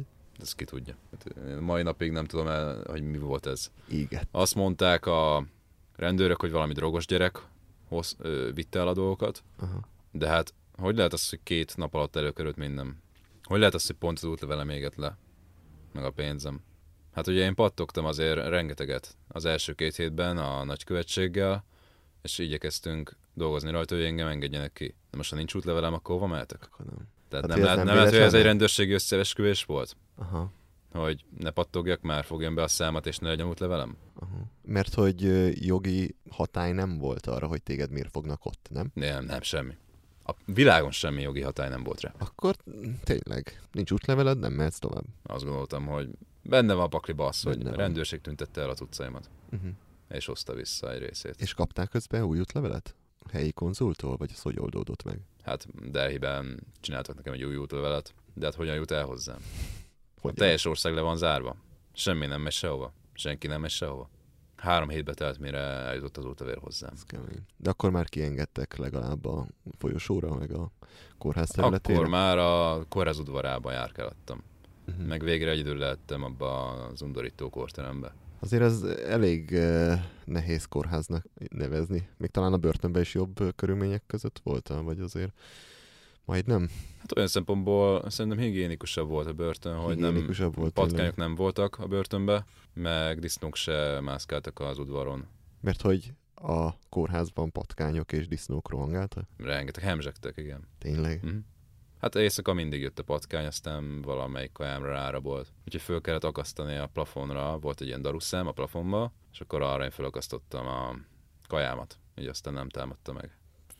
És a disznók azok? A disznók azok meg ott éltek a kórház udvarába. Ilyen 40-50 disznó. Nem egyszer volt olyan, hát tényleg nem egyszer, hát jó sokszor volt olyan, hogy az elhullott disznó, az ott, ott volt a kórház udvaron, aztán szétszibálták a kutyák, vitték ide-oda. Egyszer itt volt a hulla, egyszer ott volt. És mitől hullott el az a disznó? Mitől nem? Hát ott Bármi? az a, a kórház udvara az olyan volt, hogy épületek, meg szemétdomb, és a szemétdombot túrták a disznók. Mindenféle ilyen injekciós tűke is el voltak ott helyezve, meg hát ki tudja, mindenféle kaja, maradék, meg pelenkák, ilyesmi És a helyiek, akik ott dolgoztak, ők hogy viszonyultak hozzád? hozzám. Tehát segítettek, át tudták érezni a te nyomorodat? Vagy, vagy hogy te mit élsz át? Segítettek, próbáltak valahogy, nem tudom, kedvedben járni? Igen, igyekeztek segíteni. Uh-huh. Nagyon igyekeztek segíteni. Közben meg azért azt is éreztem, hogy, hogy azért nem, nincs nekem olyan rossz helyzetem ám. Tehát sokan azt gondolták, hogy hát jó, hát ott vagyok, van fedél a fejem fölött, és kapok kaját. Tehát tényleg az a helyzet, hogy ott ez a normál, hogy van egy fedél a fejem fölött, és eszek, akkor az már egy jó élet. Minek panaszkodsz? Akármilyen undorító és a higiénia körülöttem, akármi is van. Van kajám, és van fedél fejem fölött, akkor már rendben vagyok. Kész. Sokszor van ez, hogy így élnek az emberek. Ennyi, a, ennyi az, ami körülveszi őket. És akkor, hogyha van kaja, akkor örülnek. Rendkívül fontos kérdés minden esetben, minden találkozás esetén. Rendkívül fontos kérdés. Ettél már ma? Vacsoráztál már ma? Igen. És tényleg ez azt jelenti, nekem az jött le ebből, hogy ott, hogyha tényleg ilyen fontos téma az, hogy ettem-e, akkor azt jelenti, hogy igenis, ez, ez része a hétköznapi kérdéseknek, hogy ettél-e. Kemény. Mikor fogalmazódott meg benned az, hogy tipli? A hetedik hét környékén meglett a vízum hosszabbításom, megjött az úta velem, meglett a vízum hosszabbításom, és az, ezeket a részben égett bankjegyeket is sikerült valahogy becserélnem, és akkor mondtam magamban, hogy itt az ideje, most már nem húzzák tovább az agyomat. Mert ugye az emberek már mindenki kim volt az utcán, tehát tényleg senki nem volt otthon, Tehát te láttad, senki hogy nem hordott maszkot, Mhm. senki nem tartotta be a, a hülye szabályokat, Csak azért, mert te külföldi vagy, és az ő hitük szerint a külföldiek terjesztik ezt a Mhm. vírust, te nem mehettél sehova. így van, így van, Mhm. nem mehettem. Illetve lett volna olyan opció, hogy haza küldenek. Hogy Igen, a... az abszolút. Első naptól kezdve bennem volt, hogy mondták, hogy mehetek haza. uh-huh. Hat napra volt Darjeeling. Hat napra. Hat napra, igen. 500 kilométerre volt, és én 12.500-an megtettem addig. Kérdése volt számodra. Hát nem, hát ez egyértelmű volt, hogy ezt nem hagyhatom Nem ott azt hát. a hat napot. És akkor ki kitaláltad a menekülési útvonalat, hogy mikor, hogyan menekülsz meg? Beav... Igen. Beavattál valakit? Segített a gyógyszerész, senki nem tudott róla. Gyógyszerész, Csak a segített. gyógyszerész. Vele egész jobban lettem egyébként. Adott nekem ilyen indiai ruhát is. és aztán összepakoltam, és mondta, hogy én mindenki vasárnap hajnalba induljak, mert vasárnap annyira kevés rendőr van jelen az utakon, hogy nagy esélyen van megszökni. Sikerült is, 130 km bicikliztem. Jól bringáztam, és abszolút relaxált voltam már, amikor elhagytam a megyét. Másik megyében már azt gondoltam, hát lemondtak rólam, kész. Nem, nem, nem, biztos, hogy nem jönnek utánam. Az elején még nézegettél hátrafele, hogy jön-e valaki? Persze, Benned volt, nem? persze. Ahogy egyre messzebb kerültél, úgy kezdtél megnyugodni? Igen. Következő megyénél meg még jobban, mert akkor már az Mhm. más felpenhatóság talán. Igen, igen. Mhm. És akkor gondoltam, hát biztos, hogy nem visznek már vissza. És aztán 130 km után lerúgtak a bicikliről, és visszavittek. Ez meg is van videón, ugye? Igen, Konkrétan jön melletted egy motoros, és lerúg. igen. Nagyon sokat ment a kamera, mert sokat, sokat motoroztak ott mellettem a rendőrök, csak akkor gondoltam, hogy inkább fölveszem hátat, csinálok valami badarságot. Hát így is lett. Igen. Igen, lerúgtak a, a bringáról, mert mondták sokszor, hogy stop, stop, én mondtam, hogy nem, nem fogok megállni. Hát engem nem fognak megállítani egyszerűen. De hát végül lerúgtak. Aztán, aztán ennyi volt. Nem lesz semmi bajod? Nekem nem. Hát mentálisan voltam már zavarodott. Eléggé, eléggé elment az eszem. Akkor felraktak egy kocsira és visszavittek bringástól, mindenestől? Kértem, hogy öljenek meg. Kértem, hogy lőjenek le azonnal. Mert ugye volt náluk uh, rengeteg fegyver. Kérdeztem, meg van töltve? És mondták, hogy igen, igen. Mondom, akkor azonnal lőjetek le itt helybe. Kérem, könyörgöm. És mondták, hogy nem, nem, nem tehetik meg. Hát meg mit tudom én. De mondom, én kérem. Hát basszus, hogyha van egy ilyen kérésem, akkor miért nem lehet eleget tenni? És végül De ez csak játék engem. volt velük. Nem, én tényleg kértem őket, hogy lőjenek le. De miért? Hát mert minek éljek? hát ez csak egy szenvedés volt. Hát ha, jó, hogyha nem tudom mennyire érezhető át ez a szituáció, de nekem 8 hét szintiszta szenvedés volt. Puszta szenvedés. És én azt gondoltam, hogy ha visszavisznek engem abba a kórházba, ahol, ahol tényleg ilyen undorító koszfészekbe élek tovább, élem tovább az életem napjait, akkor az számomra nem élet. Szóval hagyjuk egymás békén, és kész. És még in, in, akkor lehet, hogy a kérdés, de akkor inkább lelöveted magad, mint hogy hazamenjél Magyarországra? Ennyivel a cél előtt? Hát, persze, hát nincs értelme, mert ott van a cél hat napra tőlem. Uh-huh. Tényleg, és nem tudom megcsinálni. Azt, ami, azt, amiért én már egy éve dolgozom. Egy 11 hónapja, igazából. És hogyha nem tudom megcsinálni, akkor az, az azért eléggé szégyen nekem, és inkább, inkább a halál, mint a szégyen. Volt, hogy fegyver fogtak rád? Nem. nem. Ja, de volt Pakisztánban olyan, hogy, hogy hát ugye muszáj volt kísérettel menni. És amikor, és amikor kísérettel mentem, akkor volt, hogy leráztam őket, megpróbáltam lerázni a kíséretemet, mert utáltam már azt, hogy a nyomomba megy egy kocsi, és nem tudok megállni akkor, amikor akarok. Mert kényszerítenek, hogy tovább menjek. Ez a pakisztáni szokásos ilyen kísérgetés dolog. De van egy turista, és akár mivel megy, teljesen mindegy, mivel megy, azt kísérik a rendőrök. És le akartam rázni őket, aztán másodjára, amikor már másodjára se sikerült lerázni őket, akkor, akkor jöttek pisztolyjal, aztán rám fogták. Ott azért még voltak olyan érdekes dolgok, nem? Pakisztánban, hogy, hogy folyamatosan jöttek a rendőrök, csesztettek, hogy itt aludhatsz, ott nem aludhatsz, itt bringázhatsz, ott nem bringázhatsz. Igen. Hát ott teljes káosz van. De az emberek általában azt mondják, hogy hát azért kell a kíséret, mert hogy nehogy bajom essen, mert hát, mert hát bármikor bajom eshet. És akkor megkérdezem, hogy de ugyanis, hát mégis mi bajom eshet? Pakisztán nem veszélyes, igaz? Azt mondják, hogy nem, Pakisztán teljesen biztonságos ország, itt semmi baj nincsen, semmi probléma nincsen.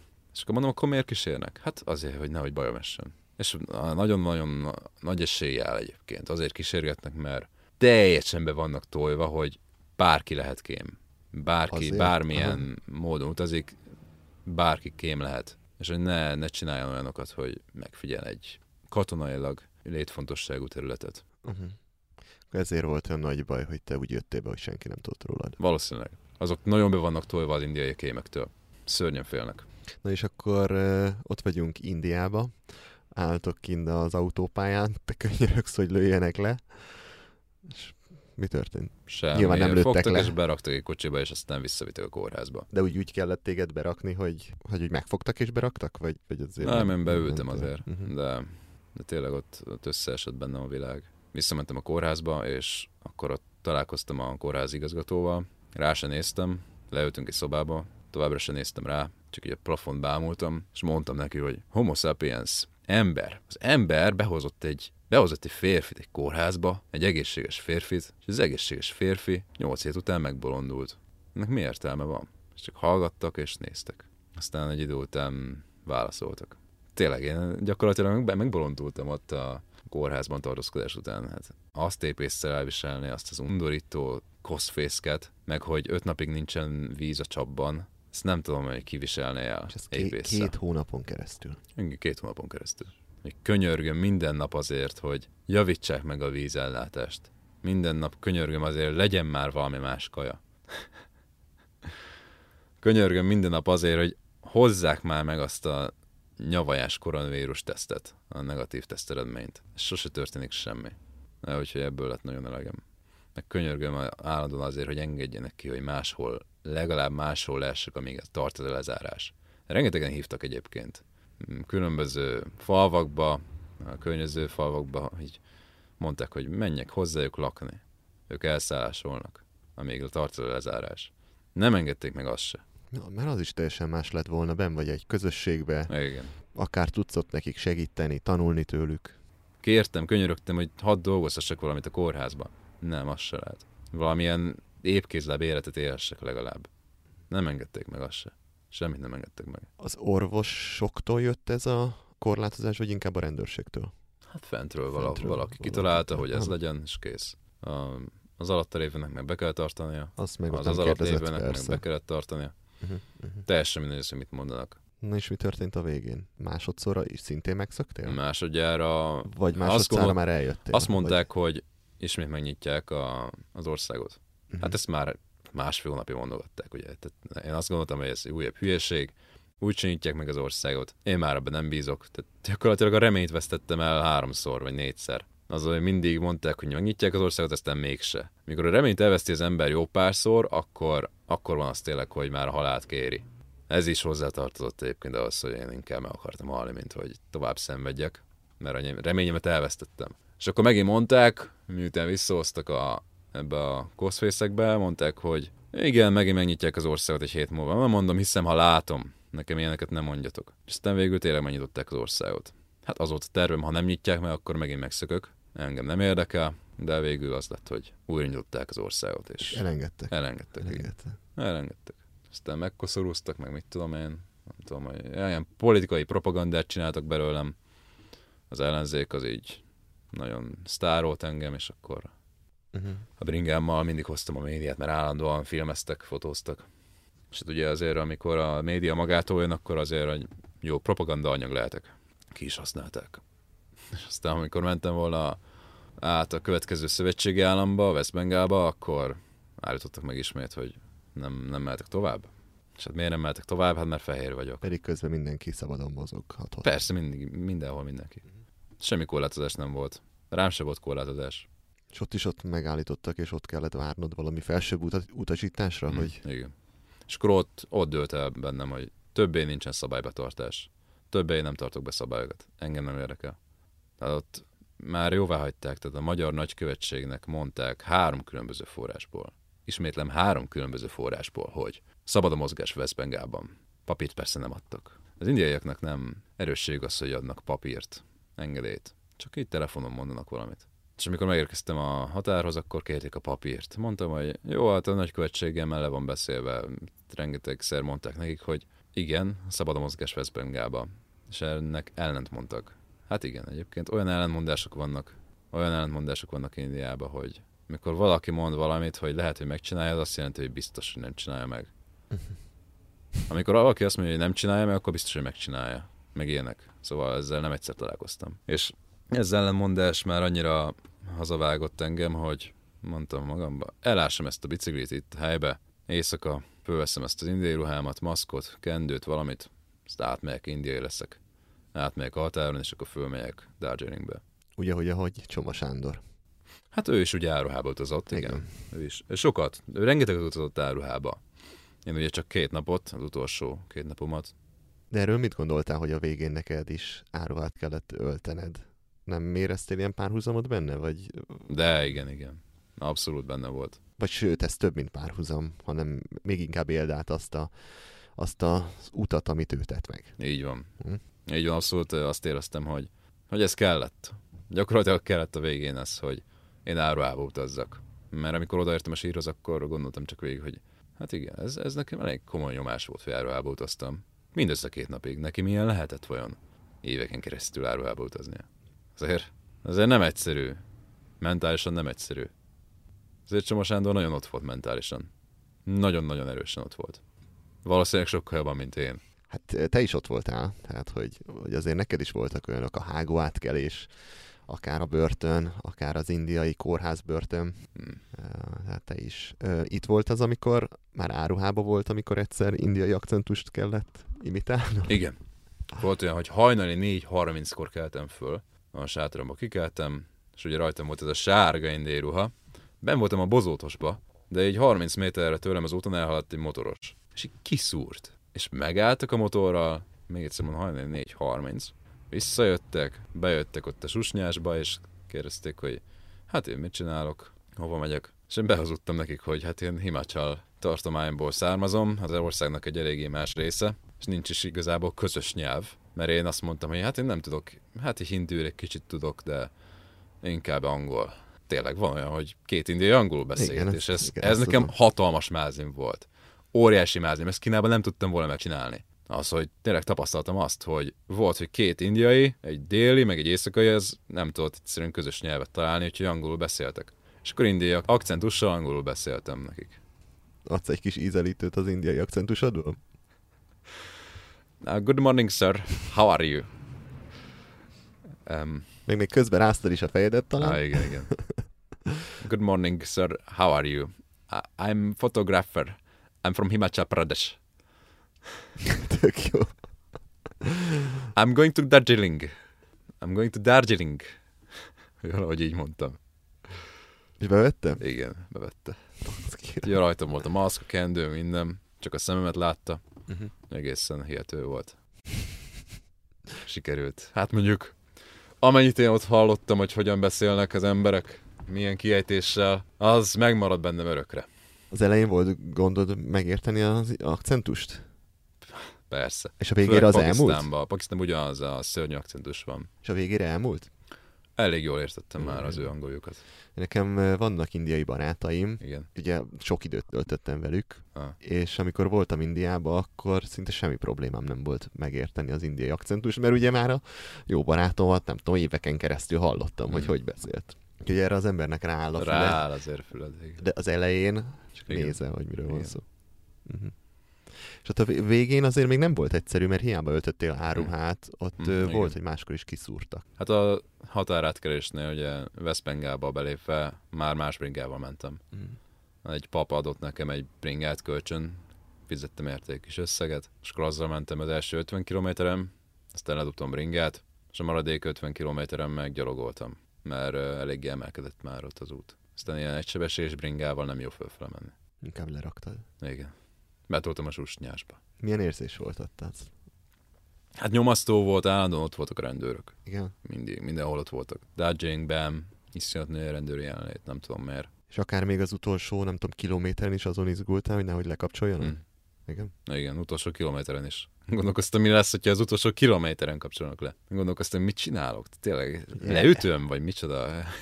nem vagyok hajlandó megállni. Biztosan nem vagyok hajlandó megállni. Tehát tényleg egy, egy olyan, már a szökéskor egy olyan uh, módba kapcsolt át a fejem, hogy engem nem állíthat meg senki. Tehát én egy tank vagyok, én elképzeltem magamat, hogy én egy, én egy megállíthatatlan valaki vagyok, és, és egyszerűen senki nem fog engem megállítani. Egy eldöntöttem a fejembe, és kész. Nem érdekel senki meg semmi. Ja. De tényleg ez, ez akkor jön össze, amikor már ennyit, ennyit letett valamiért a, az ember, és ennyi energiát ölt bele, és ennyi szenvedésen túl van. Szerintem az, aki ilyet nem csinált, annak elég nehéz lehet elképzelni. Így áll a feje a gondolkodása az utazónak, hogy, hogy tényleg mindent, vagy semmit rátesz. És amikor odaértél Csoma sírjához, és megláttad, könnyen megtaláltad egyébként? Tehát keresgélni Mm. kellett, vagy, vagy, vagy úgy... Hát nekem lemerült a telefonom, a powerbank meg tönkrement, Uh-huh. és tölteni nem volt lehetőségem, mert ugye a lezárások miatt én inkább nem beszélgettem senkivel, meg nem mentem be semmilyen étkezdébe, meg ilyesmi. Hát nem, mintha nyitva lettek volna az étkezdék, úgyhogy vettem egy külső akkumulátor Darjeelingbe, és az mentett meg engem, mert egyébként fogalmam se volt, Nem találtad volna meg. hogy hol van a sír. Úgyhogy abban volt valamennyi töltöttség a külső akkumulátorban, azzal töltöttem a telefonomat, és akkor megkerestem, hogy hol is lehet az a sír. Hát igen, ilyen szempontból nem voltam eléggé felkészült az utolsó szakaszra. De ez érthető. Körülményekhez képest. A körülményekhez képest, igen. Na és? A diadalmenet? Odaérni, meglátni a sírt, megérinteni? Nem is tudom, nem is tudom Emlékszel rá? érzést, tehát az, az egy egészen, egészen ilyen más dimenzióban zajlódott le. De emlékszel rá, vissza tudsz emlékezni? Igen, abszolút. Megvan? Tisztán megvan Hmm. bennem. Tisztán megvan bennem, hát. Nagyon érdekes volt, én egyébként rendkívül fáradt voltam. rendkívül fáradt voltam, akkor már alig, alig aludtam éjjel. Úgy mentem föl 2000 méter magasra, hogy csak egy sátor volt nálam, meg, meg az a ruha, ami rajtam volt.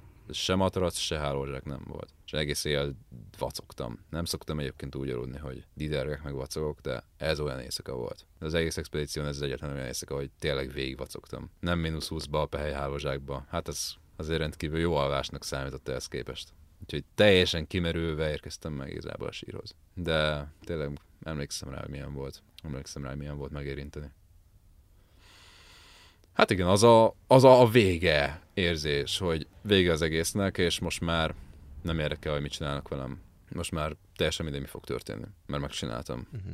Végtelenül szabad érzés volt, végtelenül jó érzés volt. Tulajdonképpen egy nagy teher esett le a vállamról, amit saját magam tettem rá. Senki más, tehát én, én ezt magam vállaltam, hogy ezt végigcsinálom. És hát nagy volt a vállalkozás, és sikerült. Tényleg egy ilyen pontot tettem a végére. Hát gratulálok Ez... a kitartásodhoz. Köszönöm leginkább szépen. a kitartásodhoz, hogy, hogy végigcsináltad. Köszönöm szépen. Utána hány nap alatt sikerült hazajutnod? Hetedikén voltam Darjeelingbe, 15-én reggel értem Ferihegyre. Aha. Tehát egy nyolc nap volt, mire visszajutottál. Igen. Volt még ilyen problémád rendőri ellenőrzésekkel? Vagy valahogy így meg is változott minden a... Igen, azért változott meg, mert még egy hét eltelt. Tehát június 1 nyitották újra az országot, aztán hetedikén meg egész West Bengált. Már semmilyen korlátozás nem volt a hetedikétől. Tehát tényleg semmilyen, és akkor már mindenki feloldódott, meg jó volt. Jó volt a hangulat. A bringát azt hazaküldted, Ringát hazaküldtem, és igen. hazarepültél. Mhm. Hát még olyanok voltak, hogy bizonyos repülőtéren, ha át, ke, ha át akartam volna szállni, akkor karantén járt volna. Úgyhogy Delhit azt el kellett kerülnöm, mert ott karantén járt. Mumbaiba pedig nem. Hát ebben mekkora logika van. Semmi. Semmi. Tehát annyi, hogy más városba szálltam át a, a Párizs gépre. Milyen érzés most így visszagondolni? Hát azért ez rengeteget adott hozzá az életemhez az expedíció. Ugye sokan kérdezik, hogy megváltoztam-e? Hát nem. Nem változtam meg, de megerősödtem. Nagyon Hát megerősödtem az expedíció alatt. után. Most képzeld el, bármi történhet egy, következő expedíción, hát szinte már mindenre fel vagy. Igen. Igen, medve nem támadott meg, az még... Az állatok, még az nem még volt. hiányzik, hogy valami állattámadás? Nagyon hiány. Nagyon hiányoznak, igen. Igen. Na majd ha- hallgass meg a Camino Steve-vel készült epizódot. Ő elmeséli, hogy milyen találkozni egy medvével a szabadban. A 17. rész. Hmm. Hogy Camino milyen... Steve. Igen. Hát azt nem fogom megkérdezni tőled most, hogy mik a következő tervek, mert nem sok értelme van. Nem sok értelme van. Nem sok értelme van. Sok készül a könyv, amiben ez mind benne lesz. Igen. Készül a könyv, Csoma útján két keréken ez lesz a címe, és jövő héttől, jövő hét kettől előrendelhető ez az Indiegogo oldalán. Viktor, köszönjük szépen az élményeket, meg a kitartásodat, Köszönöm szépen. és hát várjuk a könyvet. Én mindenképpen vevő vagyok egyre, és úgy tudom, hogy dedikálod is az első példát. Az előrendelőket mindenkit dedikálom. Szuper, Viktor, köszönöm szépen, nagyon élveztem. Köszönöm szépen. Remélem neked is tetszett ez a beszélgetés. Ha így van, ne tartsd magadban. Mesélj róla barátaidnak, ismerőseidnek. A személyes ajánlás ugyanis a legjobb módszer arra, hogy terjedjen a podcast jó híre. Ha valakinek pedig új még ez a műfaj, akkor segíts neki abban, hogy hogy is működik. Bárhol is hallgattál most, ne felejts el feliratkozni, így biztosan nem maradsz le a következő epizódokról sem. Sőt, böngész a korábbi részek között is, mert ezek a beszélgetések kortalnok. Bármikor meghallgathatod, vagy újra hallgathatod őket. Végezetül pedig hallgassátok meg a dalt, amit Viktor a börtönben hallott először. Rögtön a hegyek jutottak róla eszébe. Mint mindig köszönöm a figyelmeteket, engem Mátai Andrásnak hívnak. Sziasztok! शौक आए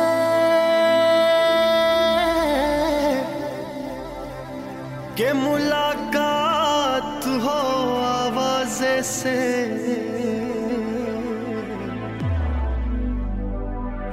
कब से तन्हाई लगी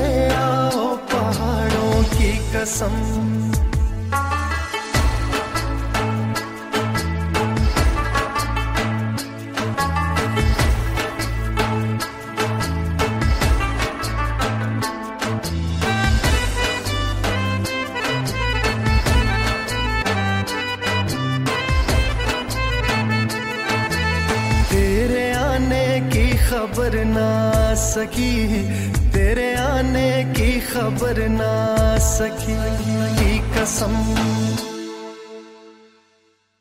Ha más podcastekre is kíváncsi vagy, hallgassd meg a Béton műsor ajánlóját.